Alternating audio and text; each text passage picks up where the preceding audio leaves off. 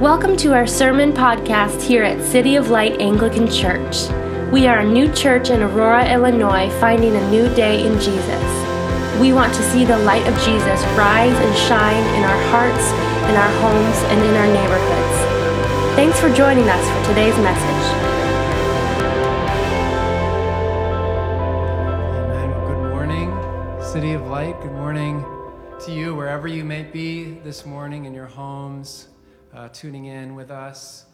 Um, just grateful to be here worshiping with you. Well, it was a cold winter evening.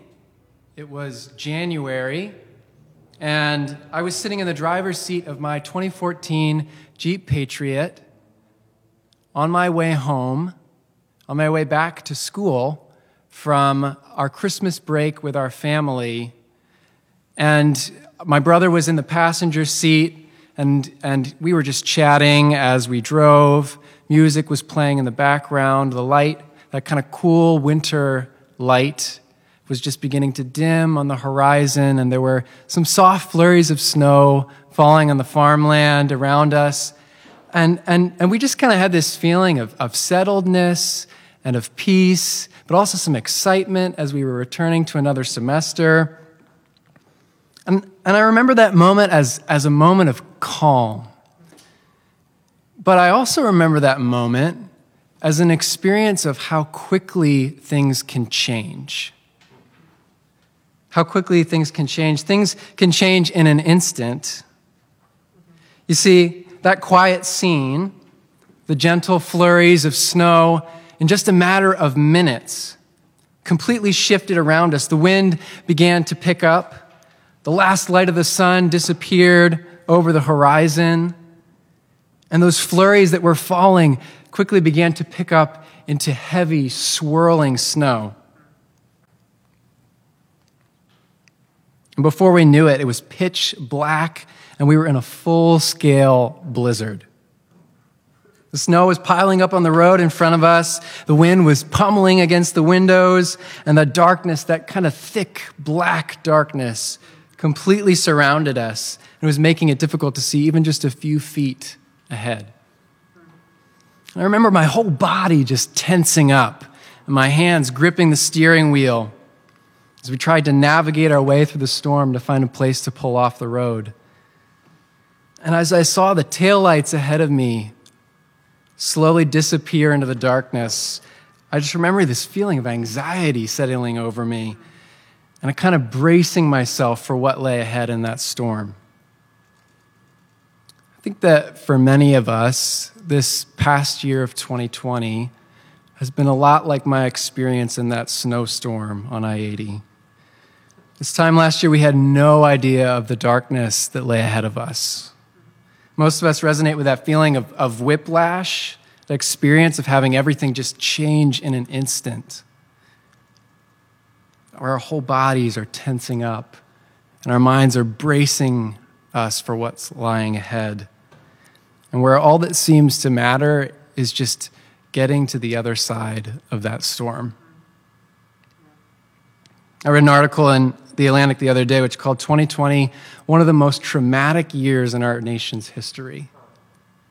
And that trauma has been, it's been on a large scale with, with COVID 19 and lockdowns and, racial tensions, civil unrest. But it's also been on a, on a personal level with many experiences of sickness and anxiety, of loneliness, loss of income, plans upended, work life changed, and all of this just in the middle of the ordinary pressures of life, right?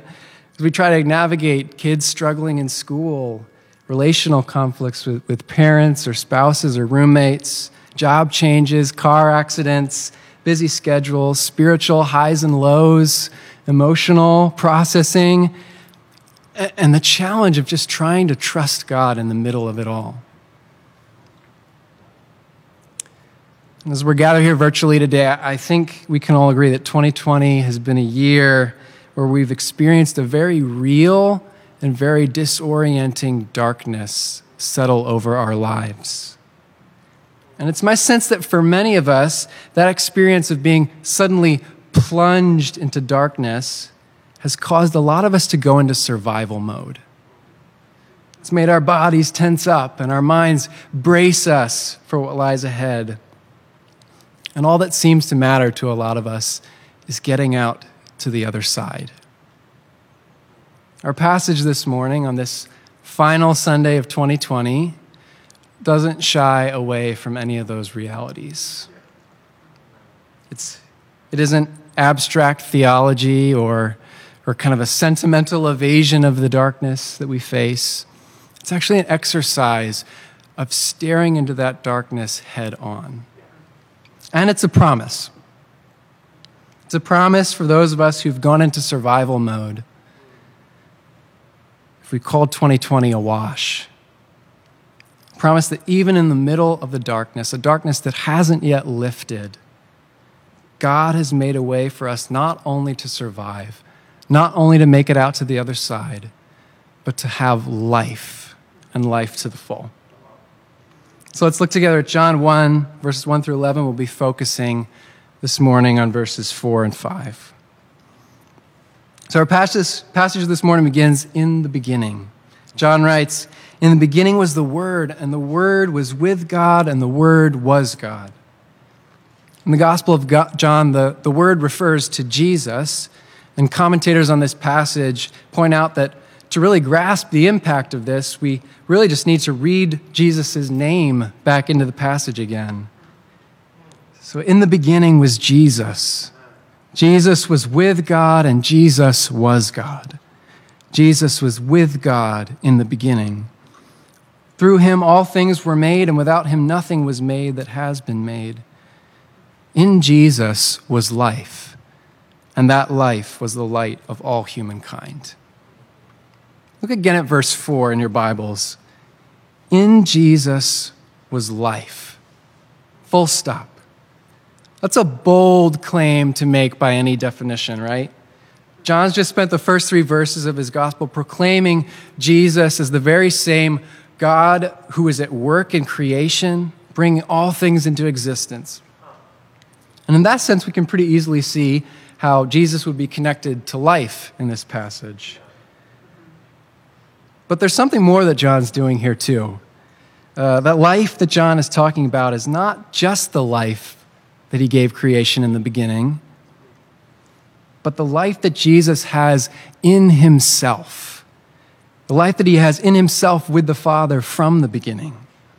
So when you hear those, uh, actually in the Gospel of John, Jesus calls that kind of life eternal life. When you hear those words today, eternal life, there, there are any number of things that might come to your mind. Maybe you think of a time, maybe a time when you were young, when, when you asked God to forgive your sins and, and give you eternal life. You might think of some preacher or evangelist you once heard saying that you could have eternal life if you repent and believe in Jesus. And you've probably heard someone just say that eternal life just means life forever in heaven. And, and there's truth to each of those things. Each of those things have something to do with what the Bible means when it talks about eternal life. But, but I think the best definition for eternal life is the one that Jesus gives us in John 17 3. Jesus is praying to his Father in the presence of his disciples, and he says, This is eternal life, that they know you, the only true God, and Jesus Christ, whom you have sent. That they know you, the only true God, and Jesus Christ, whom you have sent. This is the meaning of eternal life to know Jesus, and through him to know God. And it isn't just head knowledge, it isn't just to know information about Jesus, but to know him personally, to know him intimately, to know him by experience. The kind of knowledge Jesus is talking about is, is the same kind of knowledge that the Bible refers to between a husband and a wife. The kind of knowledge that's found only in the most intimate sort of relationships. An experiential, first hand affection filled knowledge. And this is the kind of knowledge that Jesus calls eternal life. To know God that way, to know Jesus that way. to know and experience the very life of God, to participate in that loving, infinite embrace that Jesus and the Father have shared since before time began. Don't you want to know Jesus that way? Don't you want to experience that kind of life? Jesus says later in the Gospel of John, I came that you might have life and have it abundantly, have it in its fullness, have it to the point of overflowing. Jesus wants to give you that kind of life. That's the reason he came. That's the whole meaning of Christmas in a nutshell. So, this morning, a few days after Christmas, few days until the new year, it's the perfect time to ask yourself what kind of life do I want with Jesus this year? What kind of life is Jesus offering me right now? So, friends, if this year has pushed you into survival mode, if the unexpectedness and the darkness has driven you to that place where your, your hands are gripping the steering wheel and all you can think of is making it to the other side of it all, then Jesus' invitation to you today is an invitation into life. It's an invitation to know Him and to know your Heavenly Father, to know His love for you and His presence with you through the Holy Spirit. It's an invitation to experience the life of Jesus and to experience it in abundance. Now, I hope that if you're listening this morning, there's something in you that, that really wants to accept that invitation. I hope it stirs you to want that kind of life. But I also hope that it sounds a bit too simple to you. I, I really do. I, I hope that there's something in you that questions whether it can really be that easy. Jesus' aim in coming to earth is that you might have eternal life. And my, my aim with him this morning is that you would, you would have that life, that you'd want it, that you'd receive it, you'd experience it, enjoy it, share it. But I also want you to know what it costs. I want you to know what it costs Jesus to give it and what it costs us to receive it. I want you to know how the news that Jesus came to give us life is good news to a world that's still reeling from death. I want you to know how a new day in Jesus is possible even when the night hasn't yet finished. So in verse 4, John calls the life of Jesus the light of all humankind. But he goes further. The light shines in the darkness, and the darkness has not overcome it. Has there ever been a more beautiful or more perplexing sentence? I mean, has there ever been a sentence so like unashamedly hopeful, yet so unflinchingly realistic about the darkness in our lives? There's something in us that wants to believe those words. We want to believe that the light wins in the end.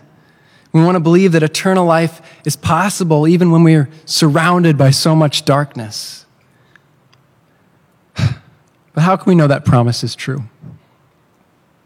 How can we bear witness to the light of Jesus without ignoring the reality of darkness? To understand how it's all possible, we have to look at Jesus himself. Later in the Gospel of John, in chapter 16, Jesus is with his disciples. And it's the night of his betrayal, the night when he's going to be handed over to be crucified. And in so many ways, this is Jesus' darkest hour. He will face all the forces of darkness. They're all about to come against him. He'll face the darkness of betrayal by one of his closest friends. He'll face the darkness of being disowned by those he loved to the very end. He'll face the darkness of being unfairly accused of blasphemy by the religious leaders who, who should have recognized him as their God. He'll face the darkness of being unjustly condemned by an oppressive political power who should have seen his authority. The darkness of being rejected by the people he came to save, the darkness of loneliness, the darkness of humiliation, the darkness of pain, of grief, of death, even death on a cross. And Jesus, in the moment before all the powers of darkness would fall upon him, turns to his disciples and says, Take heart, I have overcome the world. See, Jesus sees what the disciples do not see. Jesus sees what for so many of us it's become so difficult to see in the middle of a year filled with darkness. Jesus sees that in God's mercy, God does not allow darkness to have the final word. He sees that the darkness he faces is actually the very means by which his light will triumph.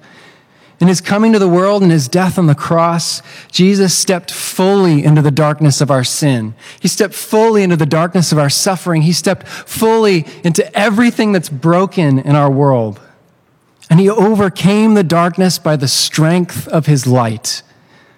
Light and darkness may be opposites, but they are not equals. Sin has no power in the light of God's mercy. Pain has no power in the light of God's grace. Evil has no power in the light of God's goodness. And death has no power in the light of God's life. Through his death, Jesus overcame all the forces of darkness. Jesus saw all these things. And because he saw them, we can see the truth about the darkness in our lives. We can see that the darkness we face isn't the moment of our defeat, but the moment of God's victory breaking in. It isn't the place where we're overcome by death, but where Jesus overcomes death with his life. Thanks be to God. Light shines in the darkness, and the darkness has not overcome it. So, what, what does this mean for us, for, for you and for me? It means that if this morning the darkness feels more real to you than the light, if the life of Jesus seems distant or inaccessible, then you're actually in the best possible position to receive him.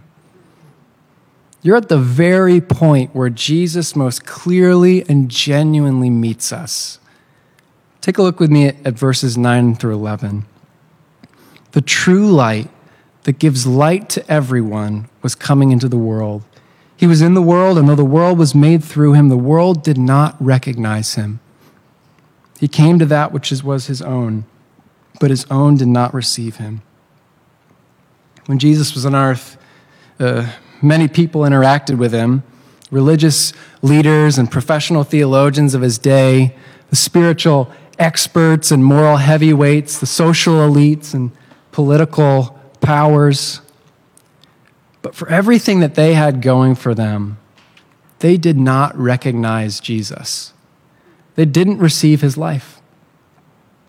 And what these verses make clear is that it's all too easy to have everything, but to miss the invitation of Jesus into life. In fact, it seems to point to the reality that the more secure a person is in their own situation, be that their knowledge, their status, their morality, their spirituality, or anything else, the more difficult it will be for them to recognize Jesus. But look at those who do receive Jesus in the Gospel of John. We see a, a Samaritan woman for whom the weight of her past is such a source of shame that she comes to draw water from a well at the hottest hour of the day so that no one will see her. We see a man who had been born blind, who, because of his blindness, needed to sit and beg on the street. We see a woman who's been caught in the act of adultery, who'd been dragged into the street to be publicly condemned. We see the disciples when they're caught in a raging storm on this tiny fishing boat in the middle of the Sea of Galilee, and they're just overwhelmed with fear. We see a man who'd been crippled for 38 years. We see a man whose son is dying. We see a crowd of hungry people. We even see a man who's been dead for four days. And these are the people to whom Jesus reveals himself. These are the people upon whom his light shines.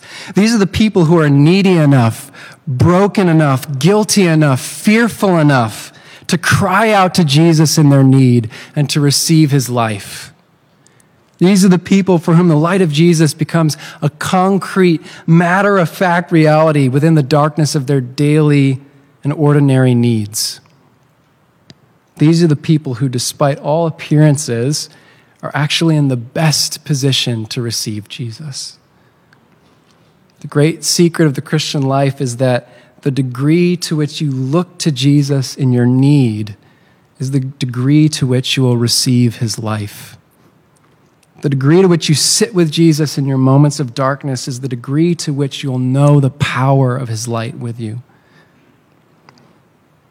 And those of us who are at the end of our rope, and the rope is fraying, and our hands are weak from holding on for so long, are actually in the best position to let go and to fall back into the grace of Jesus.